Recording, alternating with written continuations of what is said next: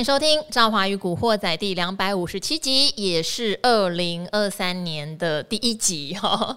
哦，今天呢，呃，台股我觉得叫做如预期，就是最后收红了。因为呢，大家都会一直讲嘛，说哎，放完这个耶诞长假啦，哦，然后台湾的话过过完这个元旦三天的连假，势必应该要开红一下。但是其实我们是开黑。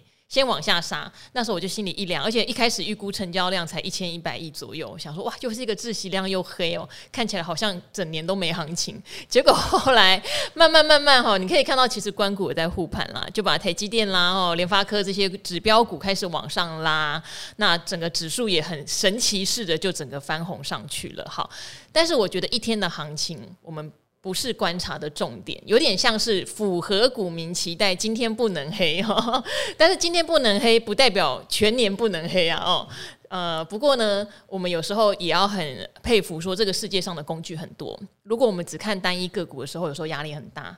但是世界上有很多的基金、ETF 等等的，它可以帮你承担很多的压力，我觉得这个是很棒的一件事情哦。好，所以呢，二零二三年的开年第一天，请来的是大家心目中的基金男神志源哥。赵华，还有各位 Podcast 之友，大家好，新年快乐。好，一样、哦，基金医生的粉丝团赶快加起来。对，对，上次的回响还蛮大，没想到大家对于我当兵，还有人真的来认亲，来认亲吗？对对对对，那我觉得这还蛮妙的。我觉得这种。在社群媒体就是这样子，就就你我们讨论一件事情，然后把大家带回去那个情境里面，然后就可以得到很多的一个回响。然后最近跟几个朋友也也都有在聊，就说自从成立粉丝团之后呢，就发现到时候，就说，诶，大家会想要分享的东西，想要或者想要知道的东西，哦，真的是蛮不一样的，因为我。我是产出的角度，然后他别人是观众的角度，他想知道什么？对，所以我最近在跟朋友一些聊的时候，我就发现说，哎，这一年呢，不只是呃，我想不只是粉丝朋友，我觉得连我自己，我觉得都受益良多。就是会知道说，原来一般人的疑惑有时候跟我们想的不一样，因为我们在这个市场太久了，嗯，我们会讲的有点太，我觉得有时候会太难或太专业或者太理所当然，对，视为理所当然，对。可是很多人会连很基本的东西他都还不是很清楚，对。那我们呃，其实将心比心，像我以前跑财经新闻，我也是觉得跑到第三年，嗯，我才觉得对整个市场的概况，嗯，我觉得会有一点把握度，对，要不然都是局部、局部、局部，嗯，对。尤其是很多领域啊，例如说从个股到去了解 ETF，嗯，然后或者是了解基金，或是了解房地产，听起来都是财经，嗯，可是都要花蛮多时间才有办法理解。包括说像最近大家很多人讨论债券。然后你也可以从很多的问题发现，因为他们也是刚开始知道，原来债券今年跌那么多，好像有很好的殖利率。可是什么是殖利率？什么叫债券跌那么多？哦，什么叫投资债？什么叫公债？这些都是我们好像觉得理所当然，但对一般人来说非常困难、没听过的东西。对，嗯，好。但是呢，呃，二零二三年呢，开春第一天，我们就要来点刺激的，也没有啦。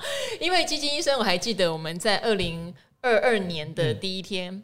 好，我们也检验了二零二一年的全球股票市场或是台股市场的基金表现。嗯，当时每个人都是神呢、欸。对呀、啊，当时让我觉得说，Why？为什么我不把钱全部给这些操盘人就好了？对不对？第一名的台股基金，我还记得是我们的文童哥操的星光创新科技，对，八十七趴。我想，为什么我年初的时候不把这笔钱给文童哥就好了？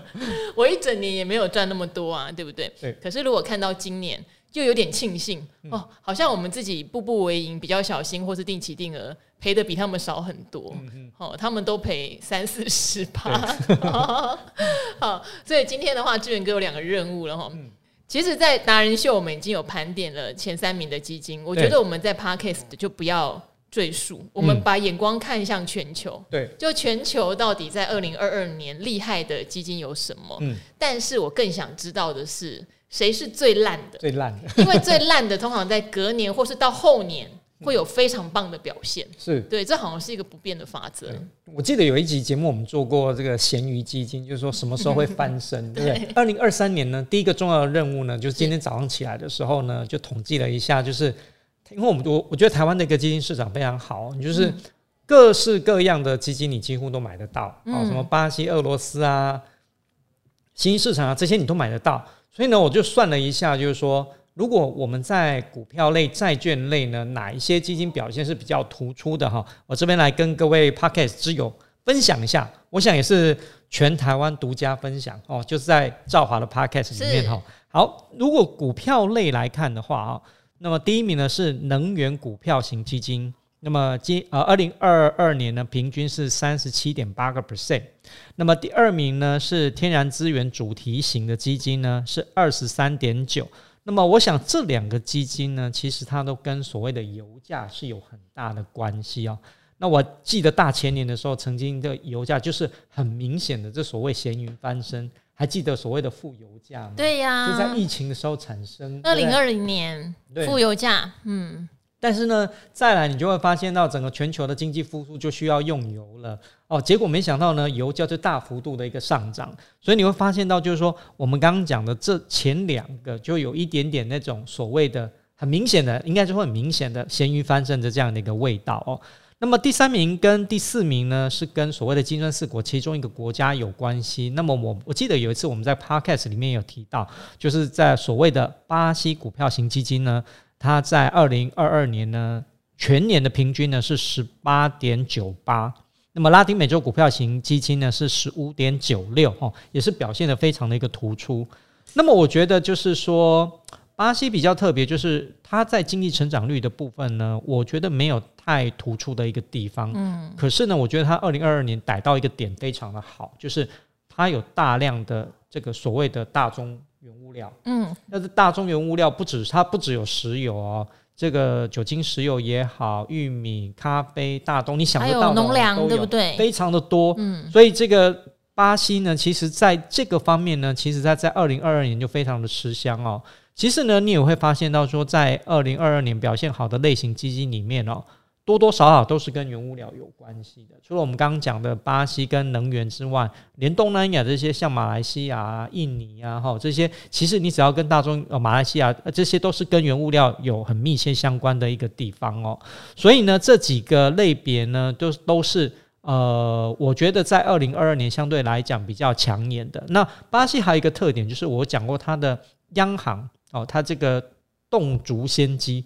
它其实很领先这个美国联准会，它很早就发现所谓的通膨的问题，嗯，所以它把它的一个基准利率拉到将近十六个 percent，拉得非常的快，非常的高，嗯，那当然巴西的这个、啊、这样不会有债务危机吗？好可怕哦，对，嗯、但是我觉得至少就是在这一部分呢，它抵抗掉它所谓的这个国内的一个通膨的一个压力，那这一点呢，我觉得它做的相较于其他的先进国家反而是来的好一点哦。那所以呢，就让所谓的巴西跟所谓的拉丁美洲股票型基金，其实在二零二二年呢，我觉得是表现算是相当相对来讲是比较好的。嗯，那么另外来讲，就是在亚洲的部分，我觉得另外一个焦点就是在所谓的东南亚。好，东南亚市场，我觉得在二零二二年表现的是蛮突出的哈。像泰国股票型基金呢，其实在二零二二年呢，全年是十点八八的正报酬平均。那么新加坡股票型基金是十点零四。那么印尼呢？我们刚刚讲，它有原物料题材，对不对？它全年也有九点四四。那么如果是区域型的东协股票型基金呢，也有平均四点三五。那我们刚刚讲到的这个马来西亚股票型基金呢，平均也有二点九个 percent。所以你就发现说，好多个这个所谓的表现的比较突出呢，几乎在东南亚，然后都没有在东北亚。在比较热的地方，对，对不对？对，这些地方都是比较热的啊。对，我觉得有几个共同的原物料相关，对，原物料相关。然后还有一个就是说，哦，这些国家其实他们解封的都比较早。对，因为像泰国就想到说，可能观光的需求，他们也蛮早就回温。像新加坡也是一样。如果说以这个亚洲解封的速度来讲，我觉得东北亚的国家，包括台湾在内，算解封速度都算比较慢的。那在东南亚国家里面，其实他们很早就已经开始与病毒共存这件事情了。哦，我你那越早解封呢，其实呃越早接受这个事实，其实对整体的经济复苏来讲，其实是有很大的一个帮助的。当然是要有次序的，你不能脱序哈，不能像中国这样子脱序哈。所以我觉得在这方面来讲，我觉得东南亚市场呢，其实在二零二二年的表现，其实也是还蛮突出的哈。那所以呢，就是我盘点哦，在这个二零二二年呢，以股票型基金来讲，你在台湾买得到的，大概就是这些类别表现的是比较突出的。那么债券型基金呢，就比较差强人意一点哦。嗯，那当然跟它的大环境是有关系的。我们有讲过，债券的价格跟利率呢是成反向的，也就是当利率在走升的时候呢，债券价格是会往下掉的。所以在这个大环境不利的一个情况之下呢，债券型基金其实基本上也是跟我们刚刚讲的这个所谓的。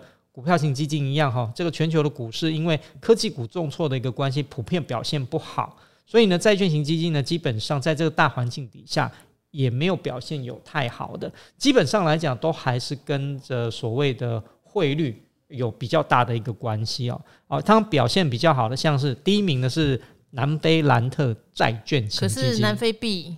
就是对呀、啊，计价的东西我们真的不敢碰。对，大家会比较担心点、嗯、那个所谓我们所谓的一个杂币，但是它的确就是提供的一个债息还是蛮高的。嗯，那这个部分来讲的话，它是所有的债券型基金第一名哈，二零二二年是七点零八个 percent。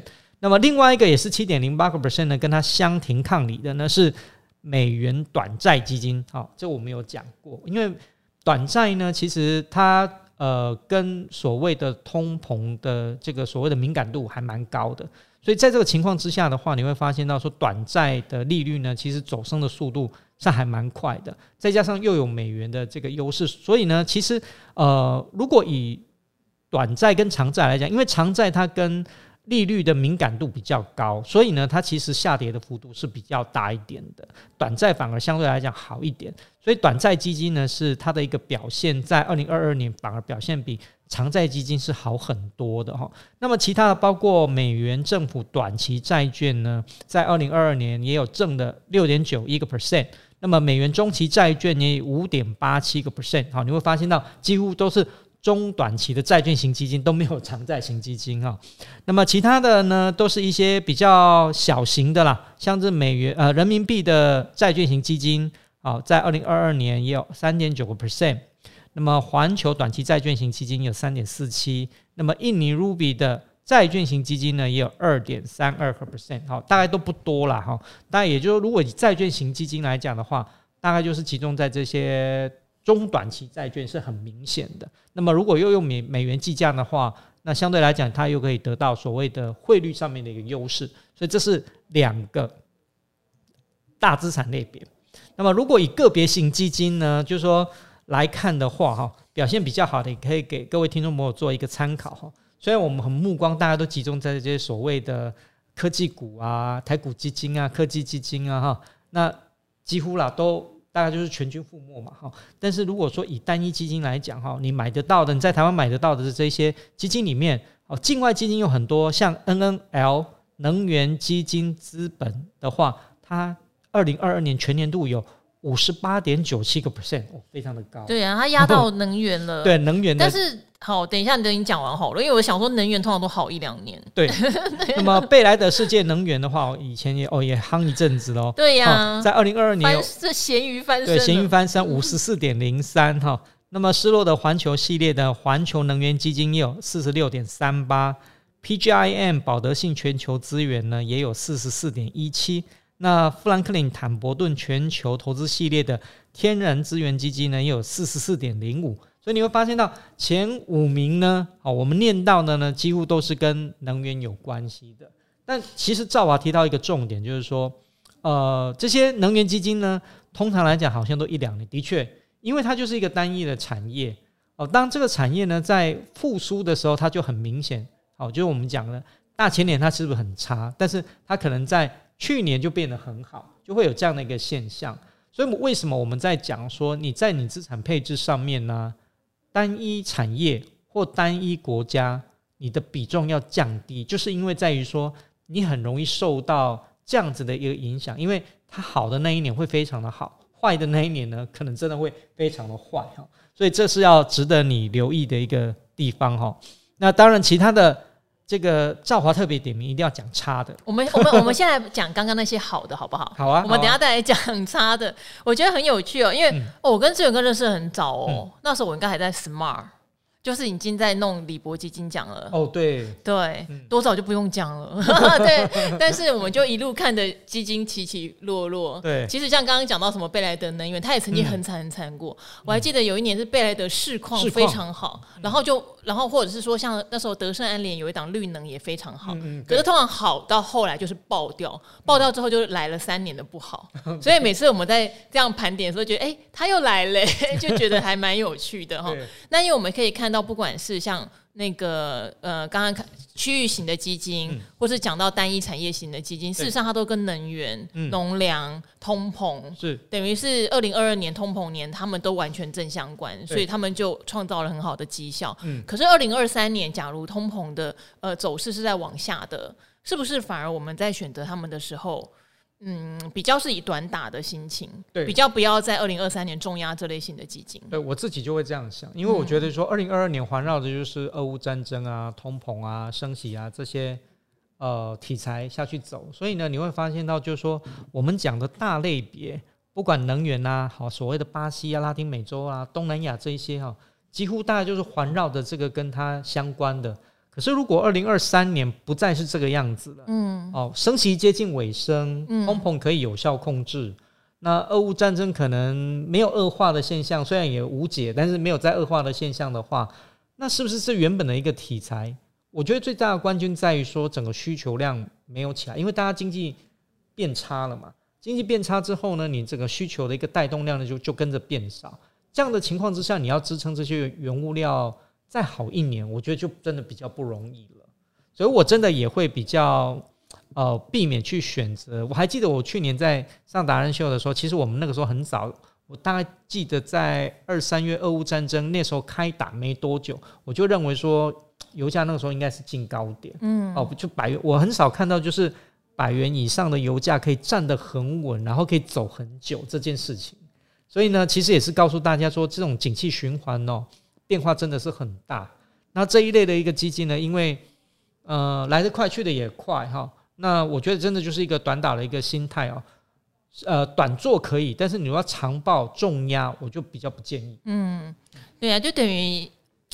呃，为什么要讲在刚刚呃负报酬之前？嗯、就是因为基金这种比较主题式的，或是区域式的，有时候我觉得它轮动的那个速度也是快的，它不像个股那么快啦。可它可能就是一两年，一两年。对对。那去年你说一个能源基金可以创造五六十帕的报酬，嗯、我觉得就会像当年台股基金创造八十几帕的报酬。对啊，对，就要很 小心，很，小心，隔年它可能会往下走这样子。对。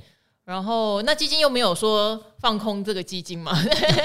你只能避开它，然后去找可能今年相对比较倒霉的，但是明年有受惠一些相对复苏的、基期低的。放空的话，可能就要 ETF 啦，ETF 是可以放空的。对，可能只能找 ETF，、嗯、但是如果是以基金来说，就就也没办法，对，就只能让它走吧。对，Let it go。嗯，好。所以这个是今年的好的盘点，嗯、对。那呃，我们在理财达人秀节目也有特别提到，台股基金好的其实就是负报酬最少的，对，并没有正报酬，对对。台湾也蛮惨的这样子，所以也许惨过了之后，二零二三年我们不见得要看得非常糟糕，对，因为二零二二年是一个比较偏空头年哦。嗯、那我们在电视版里面主要是讲主动型基金。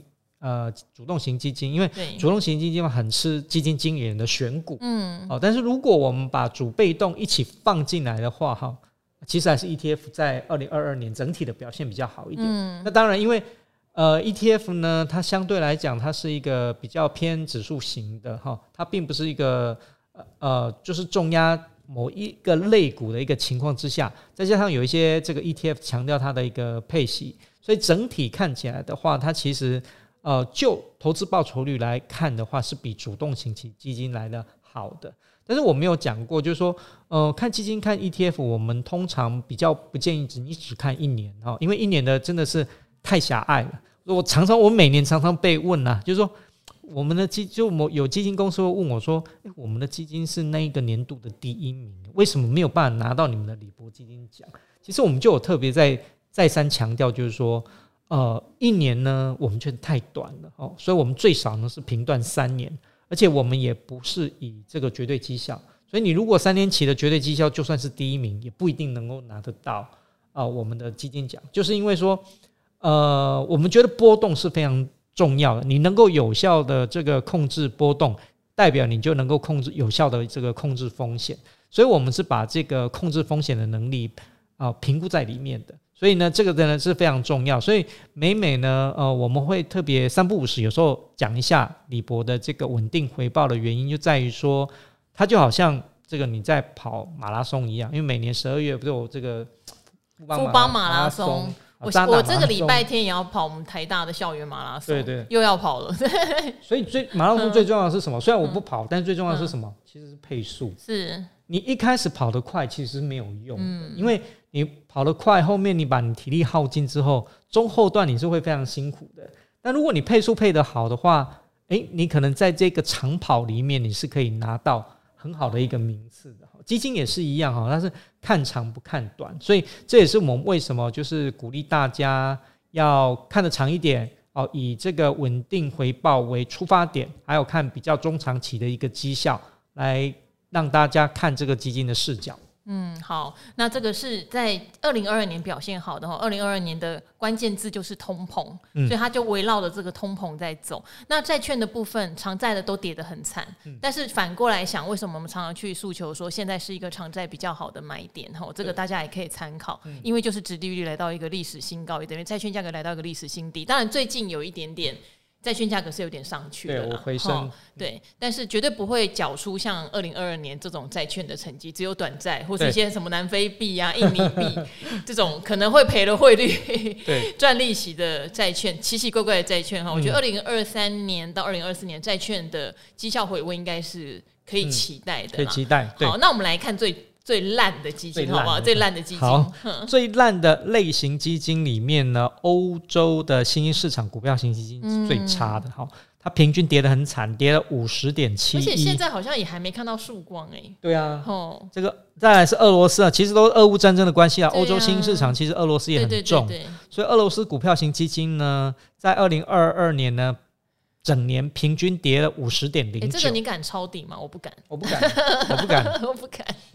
它有一度还没有办法交易，对，没有流动性。我们我们那个古惑仔还那时候有人来问说，他手上有俄罗斯基金，而当时是单笔买的，怎么办？还有人来问说，可不可以去买国外的俄罗斯的 ETF 抄底？嗯、抄底，那时候也是有人想抄底，对，都比较不建议，对，不建议，因为没有流动性，我觉得觉得说会很麻烦，嗯，哦，所以是这个这两个呢，就是真的是跟俄乌战争有关哈。那么再来呢，我觉得就跟基本面有很大的关系。你看这个欧洲的房地产股票型基金哦，哦，大家都认为房地产保值哦，在欧洲并没有哦。你会发现呢，欧洲房地产股票型基金呢，在二零二二年呢，跌了三十四点零三哦，跌得颇重哦。那么资讯科技股票型基金，就是说我们所谓的科技基金哦，跌得也很深哦，是平均跌了三十一点一九哦。那这个大概就是跟 Nasdaq 的跌幅是差不多了哈，三成多哈。那么电讯服务呢？这个大部分都是跟没想到，不是以前都觉得电讯服务很稳定。对对对，呃，这一部分我有发现到，就是说过去的电讯服务呢，比较集中在这些所谓的电信公司、电信服务。嗯、但是这一两年，因为所谓的五 G 的题材开始兴起，哦、所以这一类的所谓的五 G 呀、啊。新通讯啊，低轨卫星啊，都会被归入到这个类别里面，所以增加了这个类别的它的一个波动性。所以这个类别已经不再是过去那种比较传统的所所谓的传统电信服务这个样子哈。所以它的平均跌幅也很惊人哦，平均是跌了三十点五八。好，再来呢就是哈很多这个股民朋友或者是很多基金投资人有的这个越南股票型基金哈。这个平均是跌了二十九点七三，那我想这个越南股票型基金可能很多投资朋友都就是还蛮有兴趣的，但是也不晓得说它为什么在二零二二年会跌这么深哦。其实它上半年还好，它上半年大概只有在差不多，我记得大概三四月吧，那时候有比较明显的一个跌幅。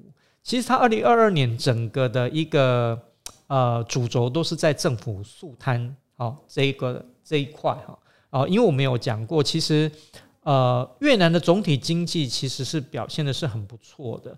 那我记得它上一季的这个经济成长率还有十几个 percent 哈。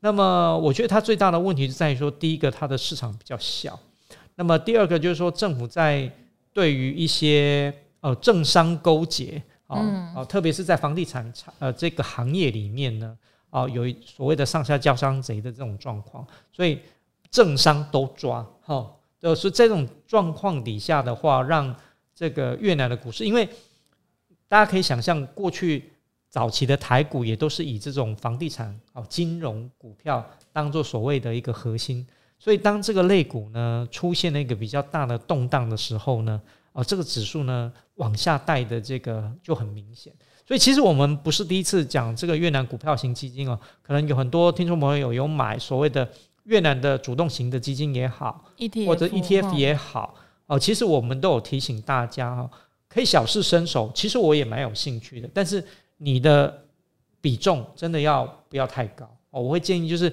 只要是单一国家、单一产业，真的都不要不要超过十个 percent，最多二十个 percent 啊，我觉得。这已经是比重上算是最高的。那如果套牢怎么办？我觉得基本上来讲，越南还是很有前景的，因为呃，越南有可能慢慢它会，因为它现在的人人均所得还非常的低，所以它在迈向所谓的这种所谓比较呃新国家的时候呢，我觉得它的一个成长的空间会比这种传统的金砖四国会大很多，因为它正在兴起嘛。所以在这种情况底下，我会还蛮看好，我的确还是蛮长线看好所谓的印尼、越南、越南这一块的。所以我觉得这个部分呢，我觉得如果你短套，我觉得也不用太担心，还是持续用定时定额的方式。但是前提都是大家要把所谓的资金控管做好，你不能就是见猎心喜，就是那边也放一点，那边也放一点，你就发现说东扣西扣，扣起来其实还蛮吓人的哈。不要有这种现象哈。在你的这个投资组合里面，你可能要做一个精选，就是核心的资产，你可能放在这种波动性比较小的混合型也好，或者是所谓的呃债券型也好，就是波动性比较小。那卫星类的，就是这种波动度比较大的，你就可以选择一些，譬如说产业型的，或者是单一国家型的，或区域市场型的哈，来做一个搭配。那这样子来讲的话，才是对你的资产配置一个比较好的方式。因为越南呢、啊，就是富邦跟中信都有募越南的 ETF，然后都规模蛮大，嗯、所以其实应该是主动型基金哦。中信是越南机会基金嘛，嗯、然后越呃富邦是 ETF，那规模都不小。之前有一段时间，因为越南算是呃，它算是。补跌有点像这样，对，对不对？因为呃，二零二二年的上半年越南相对还算强，嗯、而且当时候外资还持续是汇入越南，对，不像我们都是提款机这样子。但到了下半年就加速下跌，越跌越凶，嗯、所以就会变成像我们最近在反弹，他们也没谈。嗯、哦，就好多听众朋友就一直问他的越南怎么办？嗯、那我觉得我也蛮认同志远哥讲的，就是如果你今天买越南，不是为了它。只是他上半年抗跌，或者是觉得只是一年他会赚钱，对对，而重压的话，事实上中长线来看，越南的成长机会还是很高的。对，只是这种比较属于人治的社会，难免就会出现这种，因为他那时候被抓的是一个女首富，哎，你就觉得很恐怖，想说你在这个国家已经做到首富等级，然后被突然之间锒铛入狱，然后资产可能部分充公之类，还蛮夸张的。大家不要忘记，它还是共产国家。对对对对，所以这个这个变数，这个当。当然是很大，因为人治社会就是这样子，有好有坏。好的是什么？它的一个行政很有效率，说抓就抓。但是坏的部分，就像赵华说，而是女 女首富也可以这样子说抓就抓。对啊，但他就变成说，他的资产不要占你的资产太重了。我觉得这个还是一个很必要的。但是这边也想问志源哥，因为我看到有一些人啊，他是买了可能就。几百万哦，可能就真的是单笔买很多的。他有没有机会等到像二零二三年，他可能有一些资产回温，再做一些小部分减码？还是又急着现在要看呢？呃，我觉得看你的资金的调度的状况了。嗯、如果你本身就是你投入很多，但是你本身资金也雄厚的话，那我就觉得还好，就还好。对，嗯、但是如果你很紧的话，那我觉得真的就要做处理。嗯，哦，而且其实。很紧的时候，就代表说你的比重已经过高了。嗯，因为我们如果讲说十趴二十趴，通常来讲应该是不至于到过紧这样的一个阶段了。所以这个一定要特别的注意哦。就是说，哦，看好一个市场哦，其实真的还是不要全压会比较好一点，因为全压就会导致就是说这种这种现象哦。那除非你做的比较短，然后你说你有设一些停利停损，哦，这样的一个方式哦，要不然的话，其实你看像越南也有好的时候啊，像它。在二零二一哦，还有二零二零二一跟二零二二的，其实上半年其实都表现的还蛮不错的。就其实你要你要跑，你要赚钱，其实都还有空间的哈。当然，如果你抱的很长的话，你就真的要注意你的资金的一个配置，真的不能太高。嗯，好，所以这边的话。欧洲新兴市场因为跟俄罗斯联动了，我们刚刚讲抄底还是不宜啦，哈。对，好，因为真的不知道它这个流动性风险会到什么样的问题。但是资讯科技类，嗯，就是传统的科技型基金，对，智元哥怎么看呢？我觉得今年上半年还要熬一阵子，嗯，可是会不会是一个累积单位数的好时间呢？是，就是如果你是做个股的人呢，你可能真的要熬一阵子，因为基本面不会快这么好。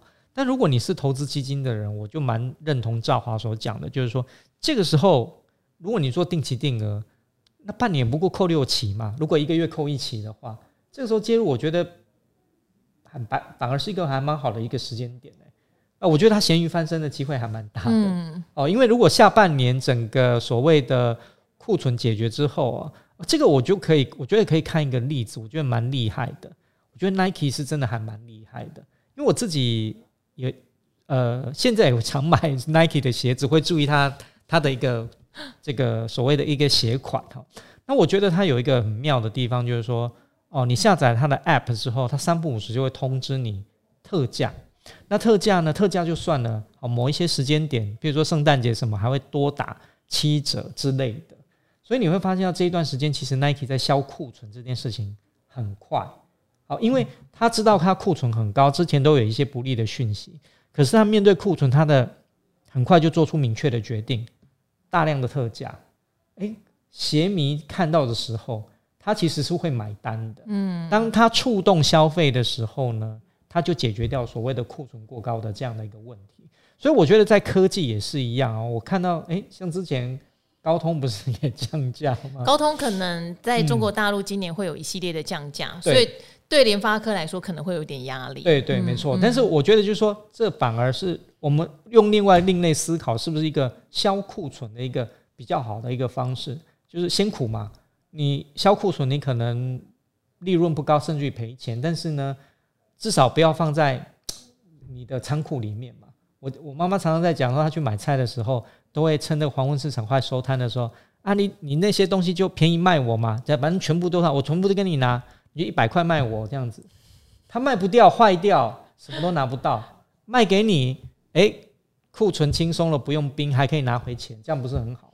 对啊，而且有时候到黄昏市场寻宝也不错，因为它并不是真的说已经要烂掉或干嘛，对啊，它只是因为今天卖不掉，它就要再过过夜，过夜它隔天卖相就更差嘛。嗯，可是我妈妈买回去晚上就可以煮掉了，啊、其实它还是不失为一个又便宜又可以吃到新鲜菜的好时机嘛。对对啊，所以这个生活投资哲学应用在商业上面。好，因为以我来说啦，我自己确实就会思考说，例如说我要不要。继续呃，在今年的上半年比较做积极投入在资讯科技类的基金上面，对哦，因为你知道吗？有时候忙了一整年，为什么呃很多人会？我知道有些人很反对基金跟 ETF，都会觉得你干嘛给经理人收管理费？嗯、可是就是因为我们技不如人啊，对不对？嗯、有时候就是这样子。你当然可以选择一些好的个股一直报，然后你觉得你自己很有纪律一直报。那我也不需说，有时候经理人他来来去去会增加很多的内扣成本是没有错。对。但是就像去年，因为像那个星光创新的经理人文同哥，是我们也是老朋友嘛。嗯像去年就会一直觉得，我年初就买他的基金不就好了？真的会有那种感觉。那因为二零二二是空头年，对他们这种台股型基金一定都是不利的。所以真的不要一头热，不要看到他们创造八九十趴的绩效就赶快急着买，这反而是错的哈。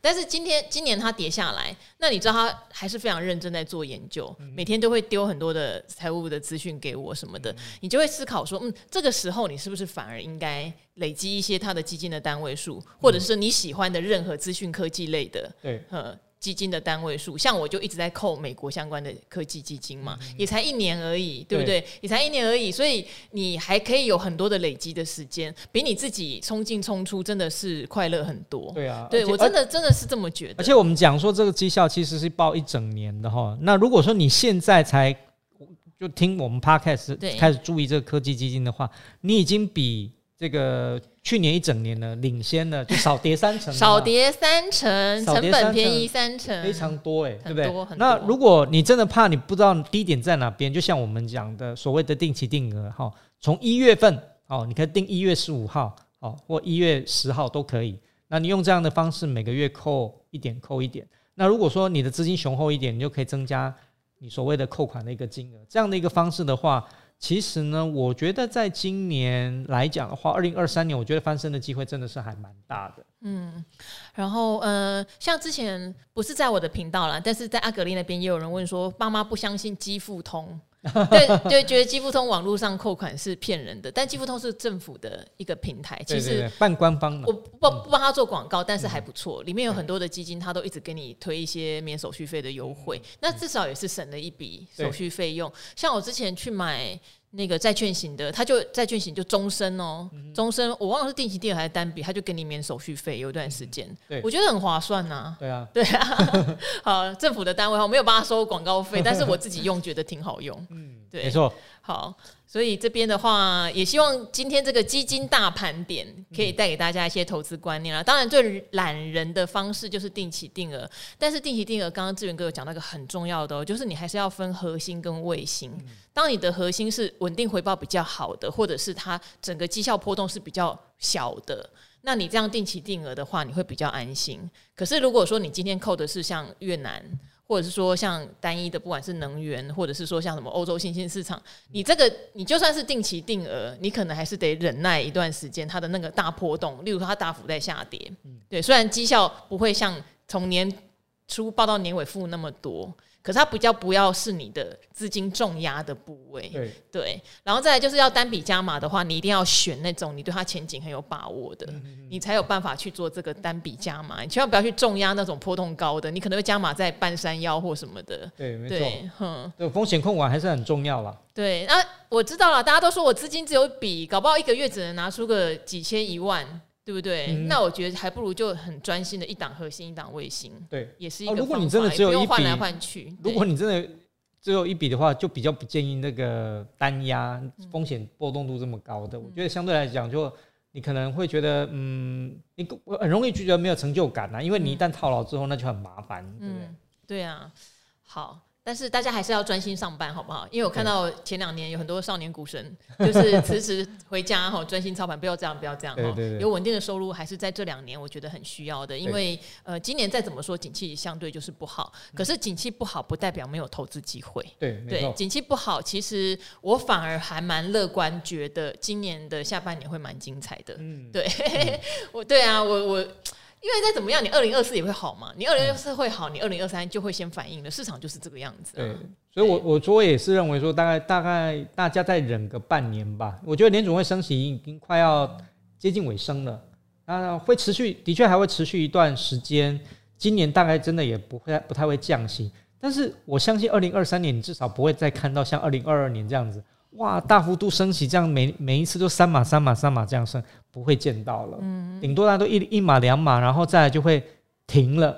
在停的那段时间点里面呢，你就会发现到，就是说很多投资的气氛就会开开始转变了，很多的产业也好，也会开始出现一个转变。所以我觉得，就是你用时间换取空间哦，等待总是比较煎熬的，但是你只要熬过这段时间之后呢，我觉得下半年其实机会真的还蛮大的。嗯。就讲白了啦，就算我们再遇到一次下跌的冲击，我知道现在很多人都会很怕，就觉得说坏消息还是很多，可能呃会再测一次前低啊，那又怎样呢？我们现在离前低不会很远，不会很远的，你就在测啊。今天都一度触到一万四嘛，对不对？我们前低就一万两千多，我们差一千多点，你觉得有差很多吗？测就测啊，我还宁愿测，那时候我就宁愿可以减更多啊。对对啊，好不好？所以嗯，投资还是要让自己安心比较重要啦。好，今天非常谢谢我们的基金医生志远哥，记得。去他的粉丝团哈，按个赞，追踪一下。那我的 IG 也可以追踪一下。哎，志远哥，你现在粉丝团多少人啊？哦，上次回响很大，直接加了两百多，所以已经正式突破七千了。可恶啊！我的 IG 啊，本来跟志远哥一样多人，现在只有六六千七百多人。都按都按，大家都按，赶快来按一下 哈。好，那我们就跟赵怀古惑仔的朋友说拜拜喽。谢谢，拜拜，拜拜，新年快乐，新年快乐。